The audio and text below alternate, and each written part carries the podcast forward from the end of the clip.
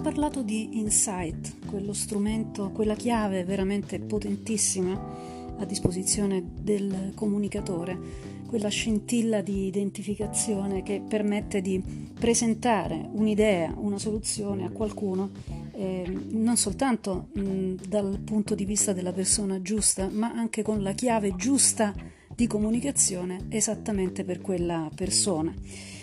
Gli insight eh, diventano poi storie, eh, l'insight può essere raccontato in vari modi.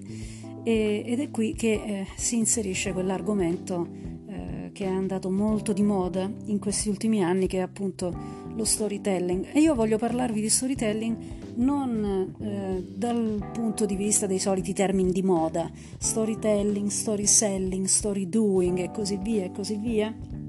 Ogni anno ne salta fuori uno nuovo, ma voglio raccontarvi eh, la potenza delle storie attraverso un libro eh, che è molto utile, che è molto pratico e poco filosofico eh, e dà dei suggerimenti eh, veramente utili. Questo libro si chiama Made to Stick, cioè idee fatte per rimanere appiccicate, idee fatte per resistere e spiega perché alcune idee passano velocemente, non vengono notate, muoiono e altre invece eh, rimangono memorabili, eh, si appiccicano appunto. Made to Stick è stato scritto da Dan e Chip Heath, scritto H-E-A-T-H, e vi consiglio questa lettura e ve la riassumerò in questa puntata. Allora, intanto quando ho cominciato ad occuparmi di comunicazione ehm, e mi hanno spiegato molto bene il concetto di strategia di comunicazione, come si scrive un concept, come si traduce un'abitudine dei consumatori o un convincimento in un insight in grado di aprire la loro mente e di abbattere le loro barriere, dopodiché questo insight viene consegnato ad un creativo che lo trasforma in un'idea creativa e questa idea creativa è la storia che viene raccontata e questa storia deve contenere del dramma, mi dicevano in Procter Gamble, no? La storia deve essere dramatic. Lo so che questi termini vi sembrano molto pubblicità anni Ottanta, ma eh, quando parliamo oggi di storytelling ci riferiamo comunque alla stessa idea di base, e cioè al fatto che Ehm, un'idea eh, per far breccia e per raggiungere un risultato eh, debba essere incisiva e debba essere eh, memorabile. Ecco perché è molto utile questo, questo libro, Made to Stick, spiega quali sono gli elementi di un'idea che consentono a quell'idea appunto di, ehm, di, di, fare, di farsi strada nella mente dell'interlocutore, di lasciare un segno. Ehm, il libro inizia con, un, con, un'idea molto forte, molto potente, e, e cioè eh, la maledizione della conoscenza. Chiunque di noi che è mh, preparato, esperto su un determinato argomento, ha sperimentato questa maledizione, cioè noi pensiamo che le cose che sono per noi estremamente chiare ehm, debbano arrivare con la stessa chiarezza e profondità anche a, a chi eh, a, a, colui o colei con cui stiamo parlando, no? E invece il dramma dell'incomunicabilità è proprio questa, cioè le cose che conosciamo bene, che ci interessano, per cui, per cui teniamo, eh, non sono necessariamente cose per cui invece gli altri eh, tengono, e quindi non sono cose che necessariamente li interesseranno. Per interessarli devono, devono avere delle, delle caratteristiche, appunto. È un esperimento molto interessante che ci dà proprio il senso di questa maledizione della conoscenza. È quello per cui se chiedi a qualcuno di fare un motivetto con, semplicemente battendo il tempo con le dita ehm, e gli chiedi poi di, di, di, immaginare quante persone saranno in grado di riconoscere il, movi- il, il motivetto, eh, beh, normalmente tendiamo a sovrastimare di moltissimo eh, le persone che, che indovineranno. Questo perché noi stiamo suonando quel motivo nella mente eh, nel momento in cui lo, lo, lo battiamo no? con le dita su un tavolo e ci sembra impossibile che l'altra persona non possa seguirlo, ehm, mentre invece effettivamente non ci segue, non capisce. Allora, ricordiamoci che non stiamo parlando di storytelling perché oggi per essere fighi bisogna fare storytelling, perché oggi per essere efficaci sui social bisogna eh, raccontare una storia, bisogna appunto essere degli storyteller. Stiamo parlando di storytelling perché il fine eh, di un'idea e della comunicazione di un'idea è quella di provocare un effetto, e lo abbiamo detto negli episodi precedenti, è quello idealmente di cam- mm, cambiare le opinioni eh, di chi ascolta, cambiare il suo comportamento, portarlo a compiere un'azione. Ecco, le storie, quando sono eh, efficaci, producono un effetto, non solo vengono ricordate, ma insegnano qualcosa e fanno compiere un'azione, generano una eh, reazione in chi, eh, in chi ascolta. Siamo esseri narrativi, questo l'ha detto Paul Ricoeur, il filosofo francese, nel suo libro Tempo e ricordo del 1983, e un altro autore che mi piace ricordare è Antonio Damasio, che ha scritto L'errore di Cartesio e ha ehm, per la prima volta ehm, smascherato il fatto che la netta e rigida distinzione tra razionalità ed emozione eh, sia un errore, appunto, sia, sia uno sbaglio.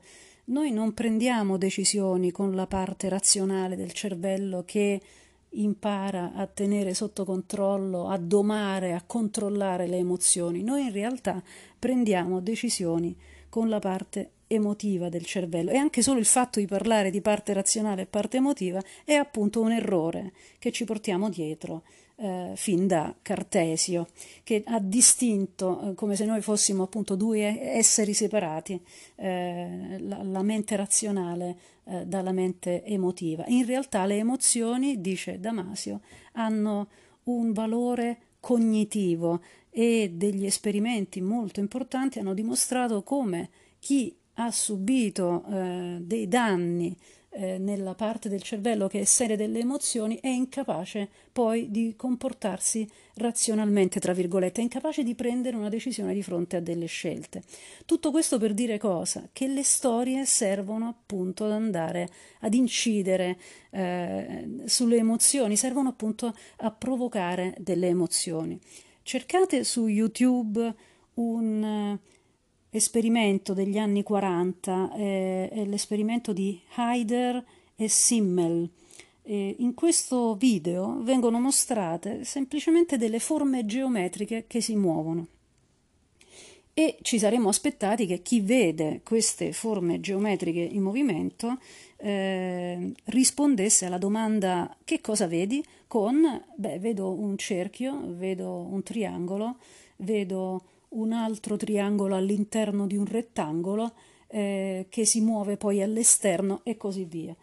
Ebbene, tutt'altro le persone invariabilmente hanno interpretato quelle scene, e vi invito ad andarle a vedere, come una vera e propria epopea in cui c'è eh, l'amore tra lui e lei, e il cattivo che arriva e cerca di eh, imprigionare lei, è lui che la salva e, e, e poi fuggono insieme. Ecco, è bellissimo perché dimostra proprio che noi abbiamo bisogno di mh, mm, mettere tutto all'interno di una cornice narrativa. Siamo esseri narrativi e abbiamo bisogno di storie per dare senso alle cose. È per questo che appunto ehm, ultimamente il concetto di storytelling ha avuto tanto successo, ma io sono qui per dirvi appunto che lo storytelling non è qualcosa di carino fine a se stesso perché così siamo interessanti e affascinanti. Questo sì, va bene certamente per un'uscita a cena, ma se siamo al lavoro su un brand e se stiamo cercando di tirar fuori a partire da una strategia, a partire da un concetto, a partire da un potente insight, stiamo cercando di tirar fuori una storia e perché vogliamo che questa storia provochi delle emozioni nelle persone. Quindi, tornando al nostro libro di oggi, Made to Stick, questo libro ci dice che per provocare un effetto e per incidere positivamente sulle emozioni, eh, una storia deve essere in qualche modo misteriosa, cioè deve ehm, deve lasciare aperta la porta a un possibile seguito in modo tale da stuzzicare e stimolare la curiosità. Quindi io parto da una domanda, per esempio, e lascio poi eh, l'attesa, creo una suspense, creo un'attesa per andare a vedere poi qual è la risposta a quella domanda o comunque come sono andate poi le cose eh, successivamente. Per esempio, ho appena ricevuto un'email molto ben fatta che diceva: Sapete che esiste un modo molto facile per procurarvi eh, dei backlink e questo modo è facilitato proprio da uno strumento gratuito di Google. Eh, beh, eh, ho detto sì, clicco e vado a vedere qual è la risposta a questa curiosità, ok? Anche questo è un modo per fare storytelling, persino in un argomento che io trovo noiosissimo come la SEO. Quindi un po' di mistero, lasciare un po' di mistero, lasciare poi che la risposta giunga inaspettata. Ecco, che cosa si aspetterebbero normalmente le persone di sentire? Diciamo il contrario, diamogli un esito inaspettato a questa storia. Uno degli errori tipici che facciamo è il confirmation bias, giusto? Eh, di tutta una serie di informazioni che abbiamo a nostra disposizione, il nostro cervello tende a scartare quelle che non confermano le nostre assunzioni di base, i nostri convincimenti, e tende invece a recepire e a trattenere quelle che confermano eh, la nostra idea di fondo. Bene, quando una storia invece riesce a sovvertire quello che normalmente ci saremmo aspettati, eh, è lì che veramente rimane a quel punto eh, memorabile. E, e infine personale, una storia deve essere personale, un, è molto più efficace raccontare un aneddoto eh, personale, come ho fatto io per esempio quando parlavo della velocità della rete e dei miei figli che litigavano eh, per eh, l'uso della, della, rete. È ovvio che se sto parlando e sto cercando di convincere un cliente a, a, a cambiare gestore, una storia del genere ha molto più effetto che non dei dati eh, tecnici sulla velocità della rete. Ecco, Dan e Chip Heath ci dicono quindi che uh, una storia deve essere interessante, azionabile e memorabile. E questi elementi che abbiamo dato, il mistero, la suspense, eh, gli aspetti eh, sorprendenti e gli aspetti personali servono a rendere intanto una storia interessante, ma deve essere anche um, actionable, deve lasciarmi con il desiderio di fare qualcosa, qualcosa di semplice, pratico, rapido, facile, eh, qualcosa da cui iniziare. I compiti troppo grandi e difficili ci scoraggiano, mentre eh, un compito di cui vediamo un possibile eh, risultato e che è allineato con un nostro desiderio è già più facile da affrontare. Quindi lo scopo di una comunicazione efficace è quella di provocare un cambiamento in un comportamento e molti eh, esperimenti dimostrano che eh, per provocare questo cambiamento bisogna essere molto motivanti.